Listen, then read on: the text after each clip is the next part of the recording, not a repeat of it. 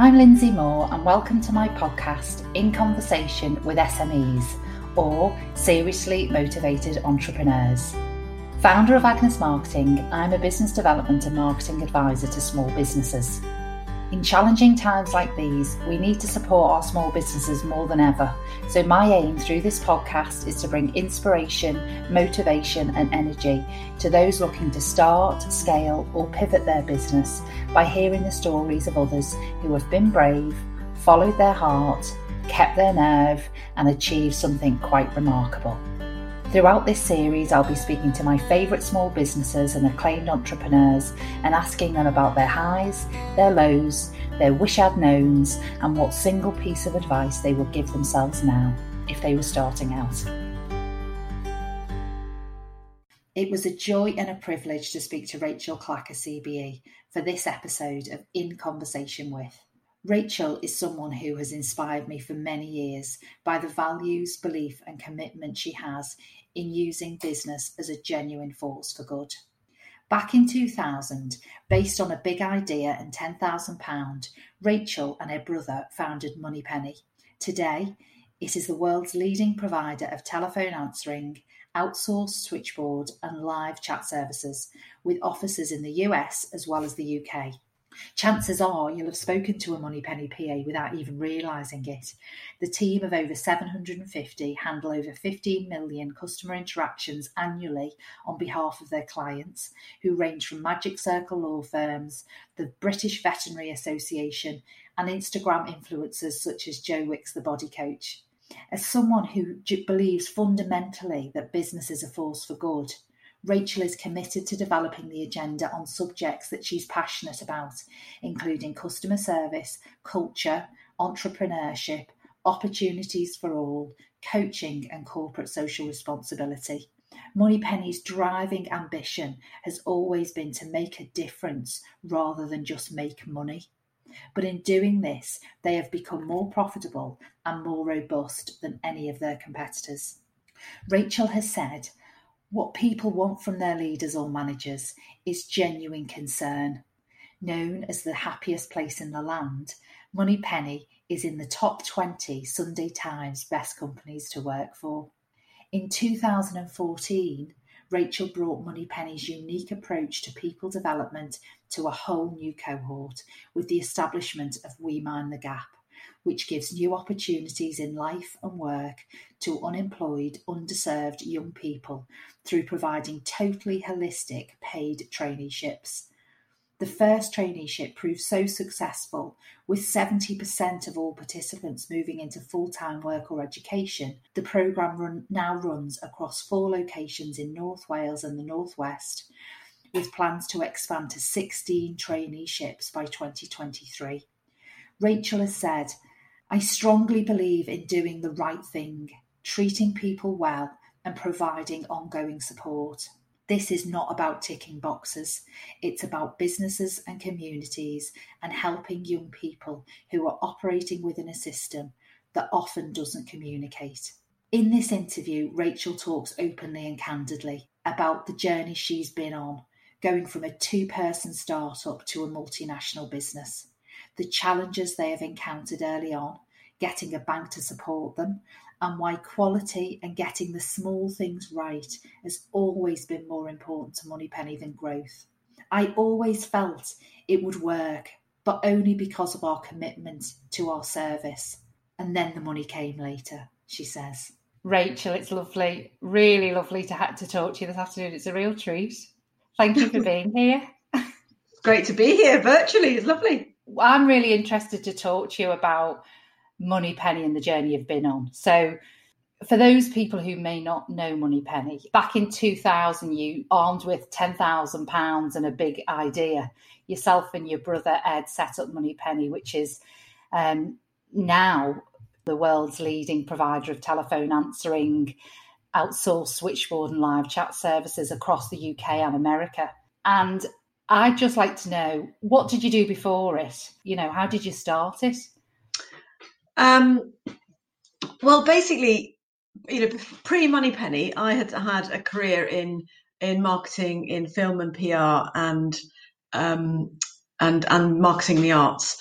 And my brother and I lived fairly close to each other and we kind of supported each other in our individual businesses. And Ed, my brother, had a, a business called Art Graphics and he did flags and banners and, you know, vehicle graphics and things like that.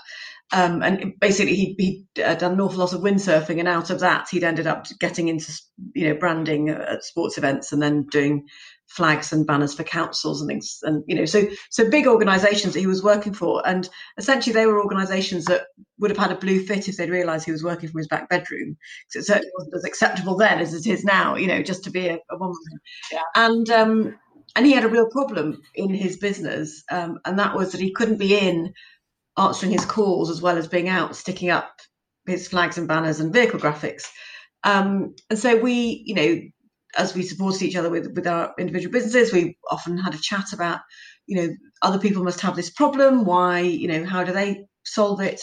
Um, and then through that, we ended up actually finding, having to go and look for and find a telephone answering service.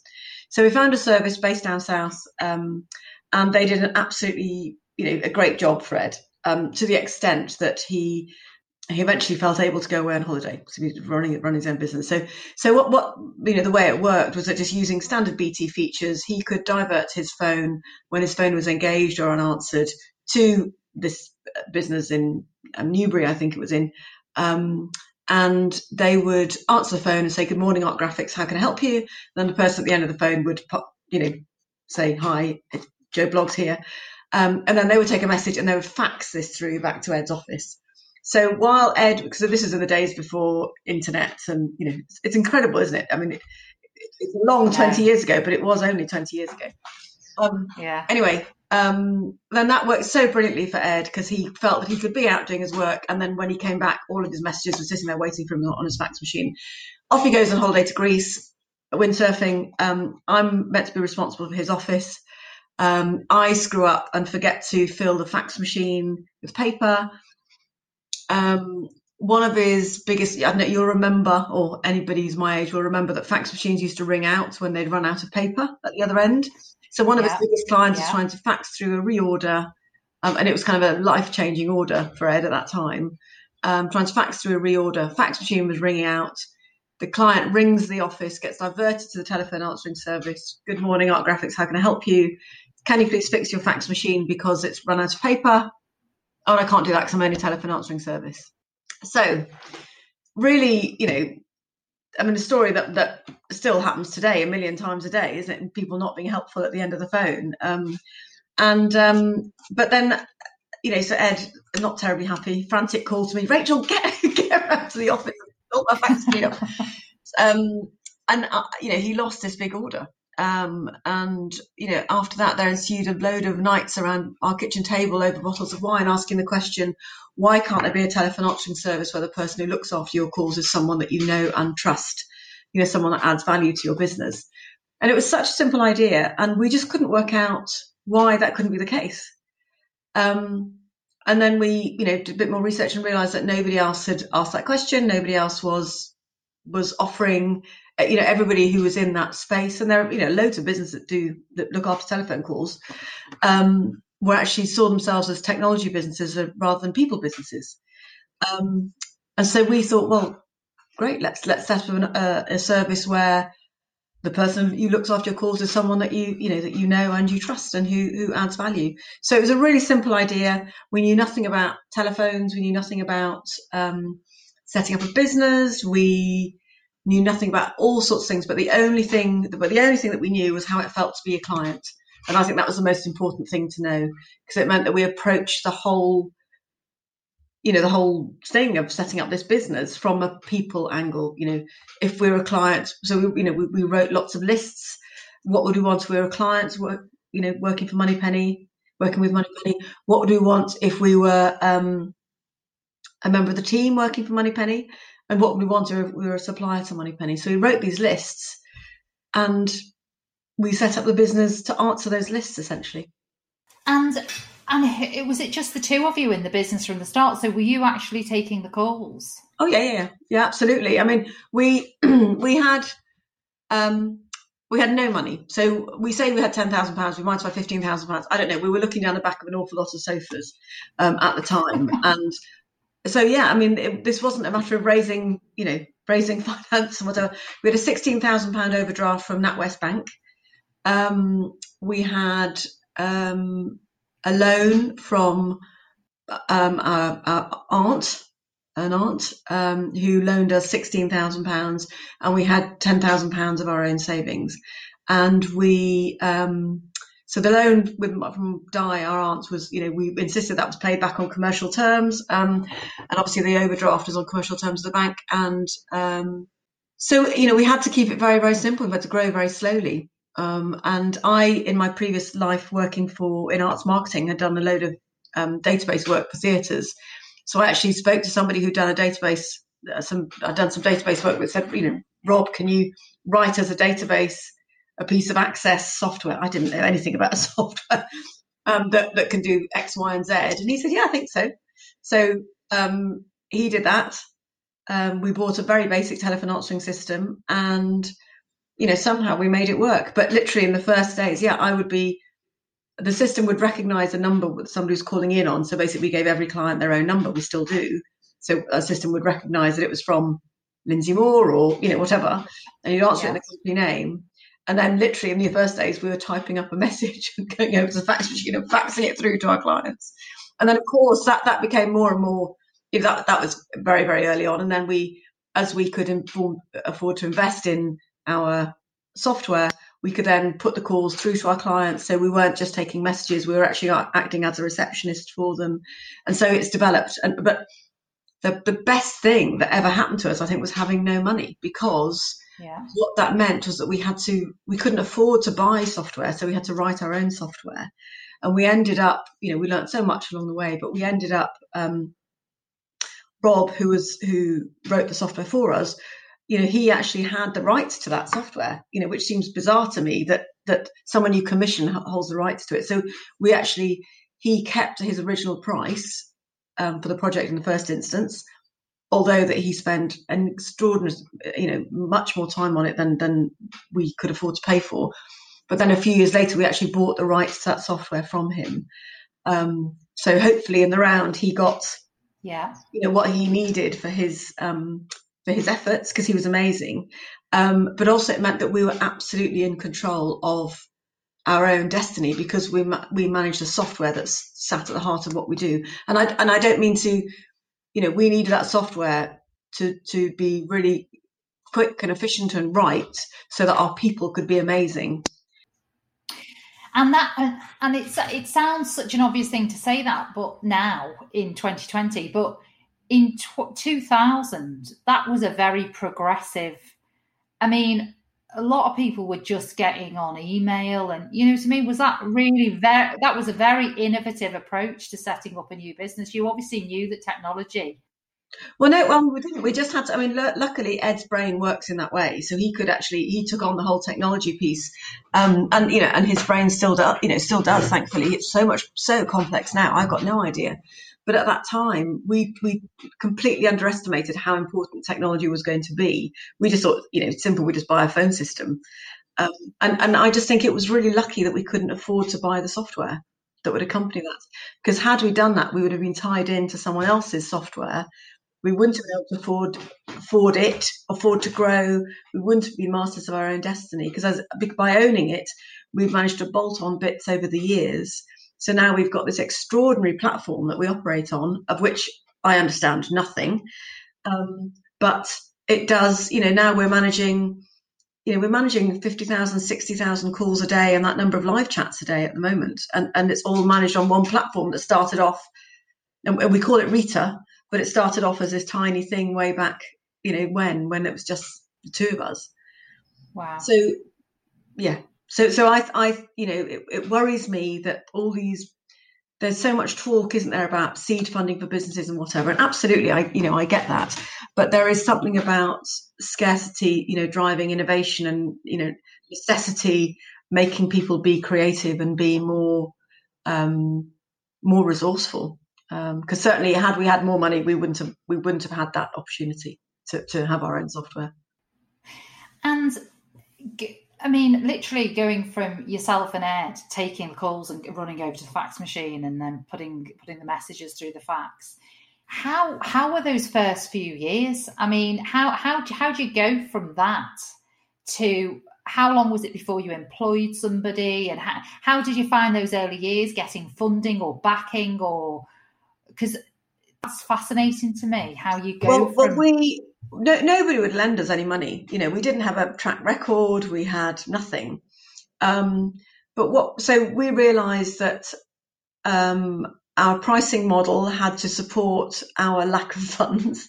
Um, and so we looked at how mobile phone companies were charging for their services, which is basically they charge you a, you know, as we know, they charge you a rate for the month to come, but then they charge you in arrears for the month that's just gone on for, that, that's just gone on anything over and above your standard package.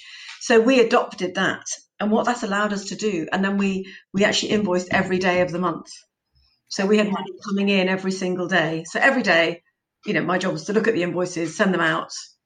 Oh, that's a great get, idea. So, so we had cash flow every, you know, yeah. coming in, you know, so it was a monthly income from every client, um, and that was, you know, vitally important um, because I say, you know, we had no funds, and then we just grew organically. So as as we had money in the bank, you know, we we would not spend one penny that we didn't have um, we would then recruit another PA.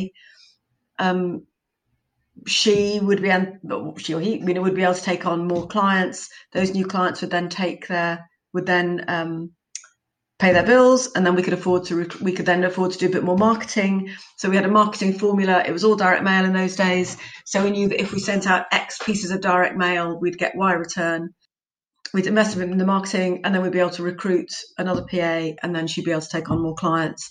And we literally grew like that organically for, for 20, well, tw- I mean, essentially for 20 years, for 18 years. Yeah. Without, without borrowing one penny from anybody. So I found that really interesting when you said you invoice every day because to be honest, that's quite an eye opener for me because the in my experience, the majority of businesses all wait till month end and they send them all, they send all the invoices out. But that's a game changer from a cash flow perspective, isn't it? Because if you invoice someone at the beginning of the month and the 30 days late, you still get it at the end of the month when you maybe already would have. Yeah, know, yeah, absolutely. Doing the, doing the whole, the round, of the invoice round. When you, when you say you grew organically, when you did, were you always very ambitious, the pair of you from the start? Did you, was this always going to be more, were you growing something more than a salary for you both when you oh, absolutely absolutely. I mean for, for years uh, you know uh, because we'd worked together supporting each other's businesses we talked about you know setting up a business together and had all sorts of various ideas. But no there was no um you know i get asked this question quite a lot and i i can't say that in year one we expected to be you know 20 years later as we are now um, because that was just you know that that horizon is just too far away but we certainly knew that we had a very simple idea and that we could make a massive impact. And um, our shared commitment was that we would be the very best at what we do and that we would in terms of that list i was talking about you know what would we want if we were a client working for moneypenny we'd want to work with a company that has integrity that is honest and open about its pricing that offers the most extraordinary levels of service that offers great relationships with great people that does, keeps its promises, all those kind of things. And I actually think that that all of that was about us realizing the ambition of this idea that we had, and it just always felt like it would work. It but only because of that commitment to our service. Um, so our ambitions were always around being, you know, absolutely raising and challenging the standard in terms of what we do and adding value to our clients' businesses. Um, and then the money the money came later you know yeah. so our ambition wasn't about money or about size of business. It was about our service. Um, and i really think that's the right way around. I mean uh, you know at the time we as i say we didn't know we just had this very strong shared value set mm. um, which was all about service. And i think that if our shared value set had been all about money we would have fallen yeah. over at the first hurdle. Well it's interesting that isn't it? Because it's it's it it would have been it would have been for many the sell would have been do you want to buy a telephone answering service? Because you've got a problem and we've got a solution. It sounds to me that you went in selling a set of promises that you could hand on heart deliver because that's what your ambition was to to to pull off those to pull off those promises. Absolutely, absolutely, and and also what was really important was that we in those in those early days, you know, Ed and I were looking after the calls. You know, we were speaking to our clients, and we realised that our clients want that relationship. You know, they didn't want they, and we all know that we all buy from relationships, don't we? Now, you know, and that our clients wanted to know who the person was looking after calls and whatever. So we decided to be even more transparent about how we worked and would say, yes, you know, here is, you know, one of our first employees was Lynn. You know, she's still with us today. And you would say, okay, so Lynn will look after the majority of your calls. We'd love her to look after all your calls, but she's not going to be able to. But actually, when she's not here, that will overflow to her teammate Jen or you know so we're really transparent with the clients the clients go yeah that's great I get that you know whereas if we'd actually made the promises yes you know this one person is going to look after 100% of your calls we're just going to fail but I think it's being very just saying we are going to do this to the very best of our ability and we're going to be completely transparent with you in the way that we do it and along the way we're going to offer an amazing service to your clients. To your callers and those values or those sets of promises really um, that you made to the, to your clients. I mean i've had the pleasure of going to moneypenny and, and meeting some members of your team and i'm and that's why i was keen to talk to you today because for me you're a very different type of business because those values translate very much internally. And i and i know that you the environment that you provide to the people who work at Moneypenny is an environment of integrity, of a place where people feel safe and secure and nurtured and able to able to thrive really because they they feel that they're part of something quite special and um, I know that you've got some extraordinary t- stories of how people almost have adopted your values and how they're living them through the roles that they play within Moneypenny. For me, as an outsider looking in, I can't separate the business from you because those values that you have just described having from the very beginning have impacted every element of the business from what I can see as well. And um, um, do you do you think that is part of a big important part of why Moneypenny has been a success and why people enjoy working there? Absolutely, but you know, Ed and I weren't clever enough to think that that you know we weren't. It wasn't anything we did deliberately. You know, in terms of the, we weren't clever enough to do that. But I think that in today's world, people can be clever enough to do that because we re- there's much more conversation about how people thrive when they are trusted, when they um, are given opportunity, when they are supported.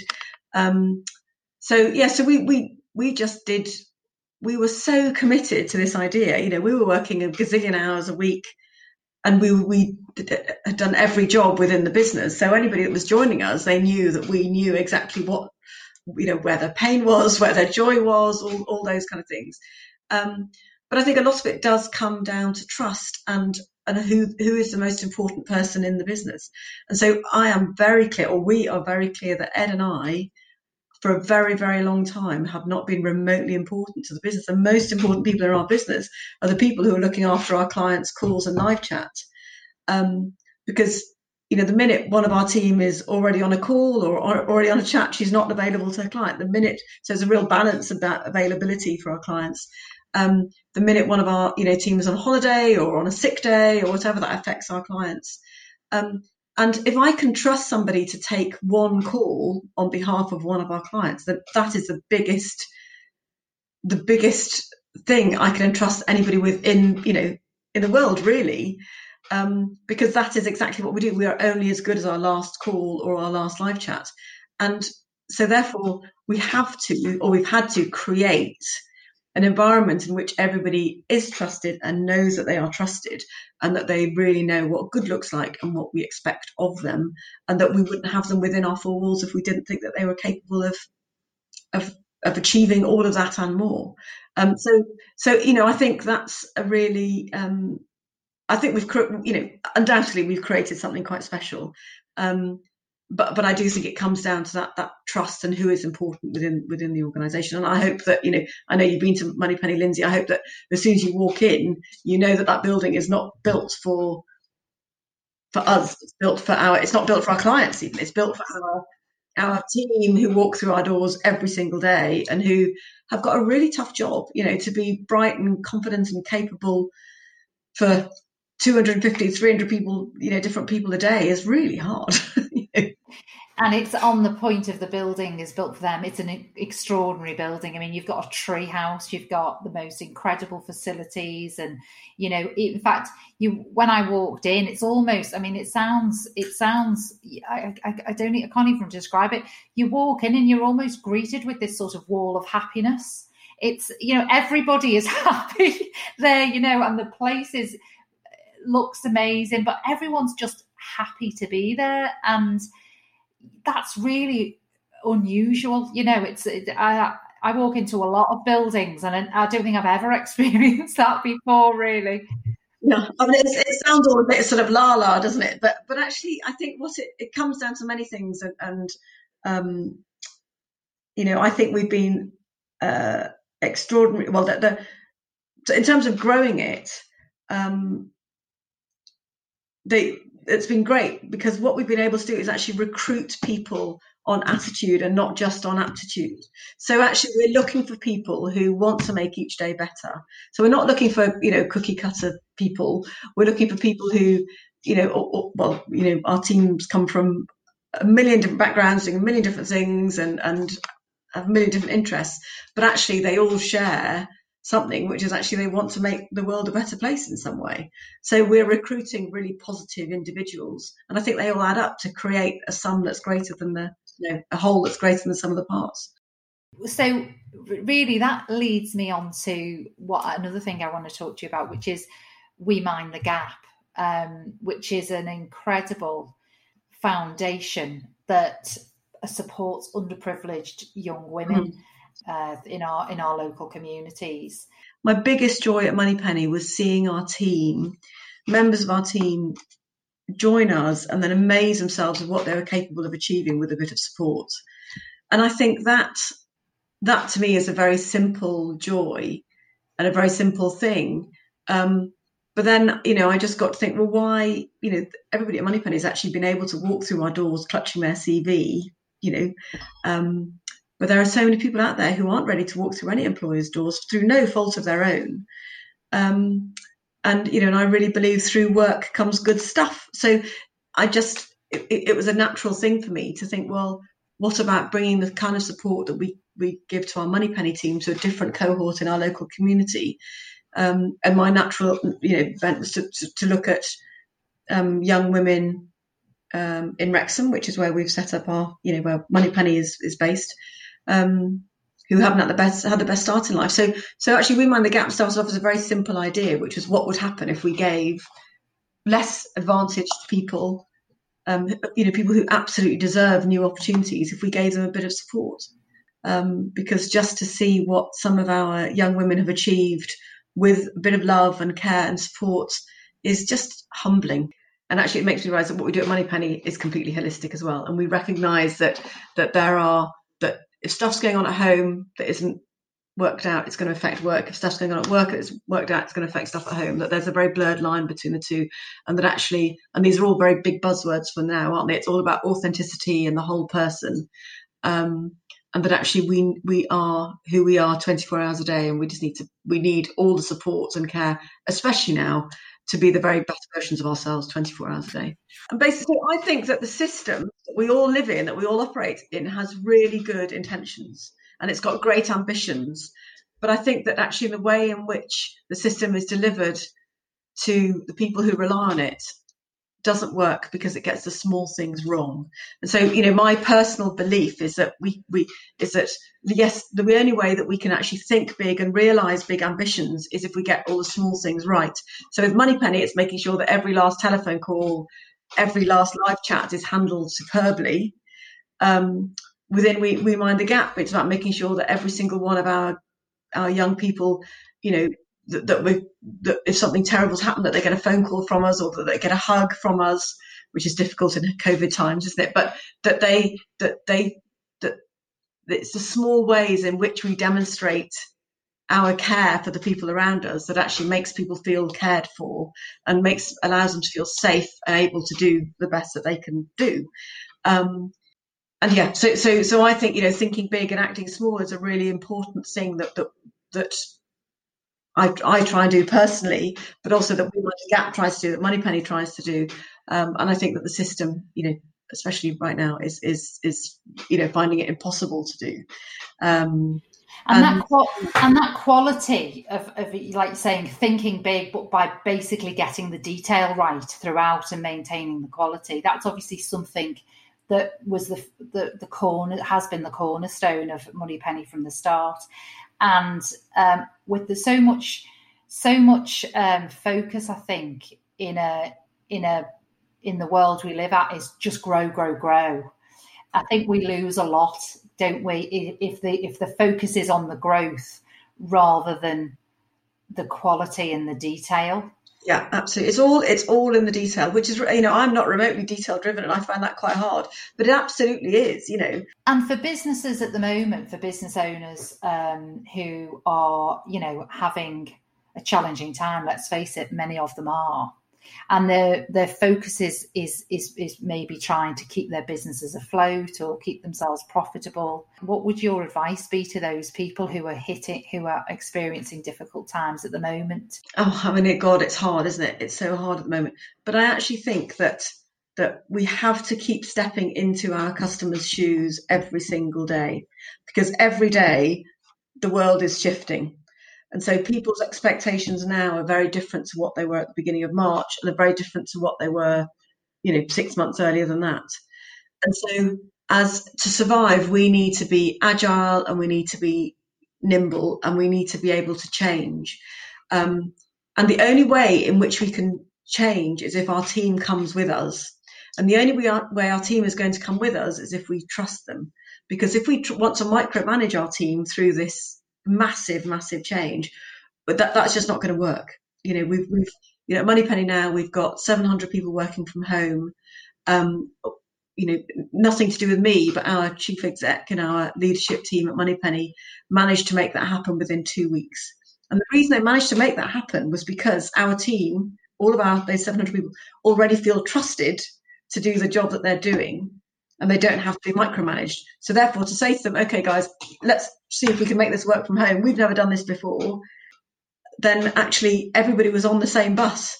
You know, we all knew that we'd never done this before and we needed to try. Whereas if we'd pretended, oh, we, we yeah, of course, this is no, this is no problem.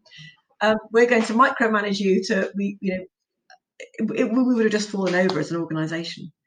And so I think that that nowadays we need to know what what do our customers want, and we have to know that that might be very different to, you know, a few months ago. Um, we also need to so we need to trust, and we need to have people that we can trust within our organisations, and we need to be able to lead. Um, and again, this is all going to sound very buzzy, and I don't mean it to, but we need to be able to lead with authenticity. We we we cannot say we know all the answers because we really don't.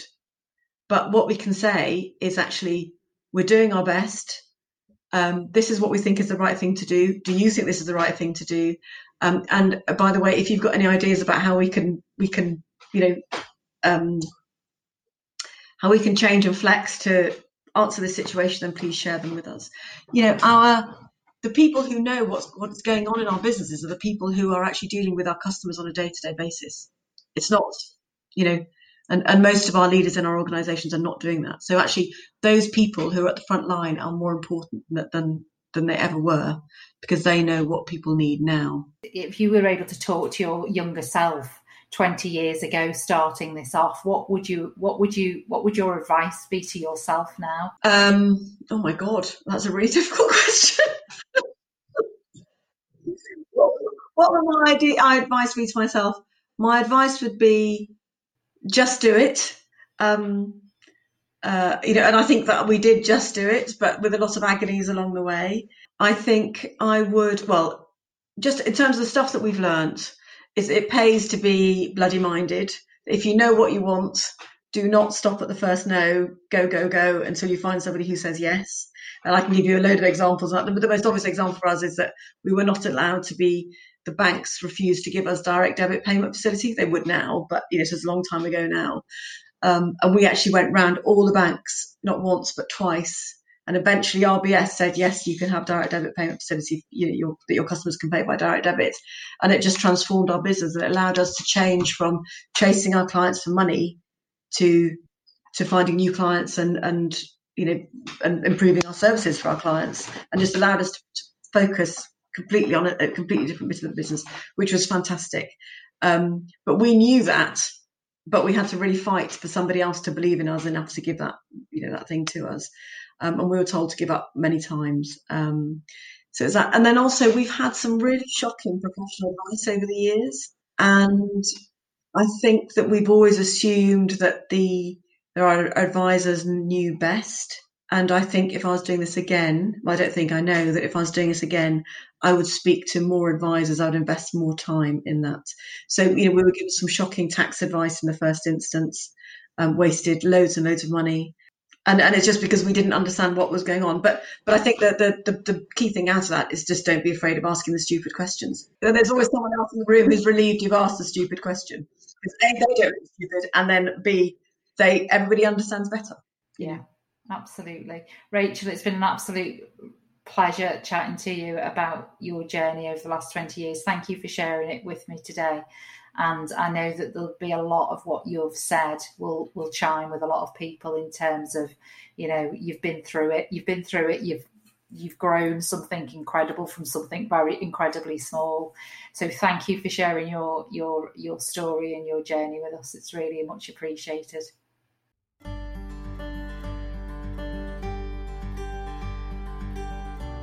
Thanks for listening.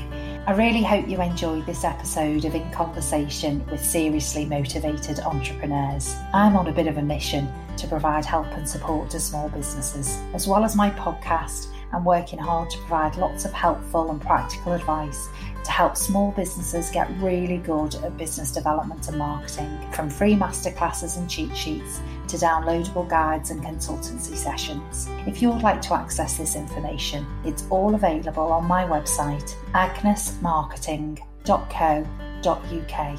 And if you'd like to join our Facebook community, of other small businesses looking to access and share marketing advice, tips, and support, please search for Agnes Marketing on Facebook. And would you mind if I ask you something? If you've liked what you've listened to today, can you please rate, review, and subscribe to this podcast as it will help other business owners to find it and it might just provide the inspiration and motivation they need at this moment in time. Thanks so much.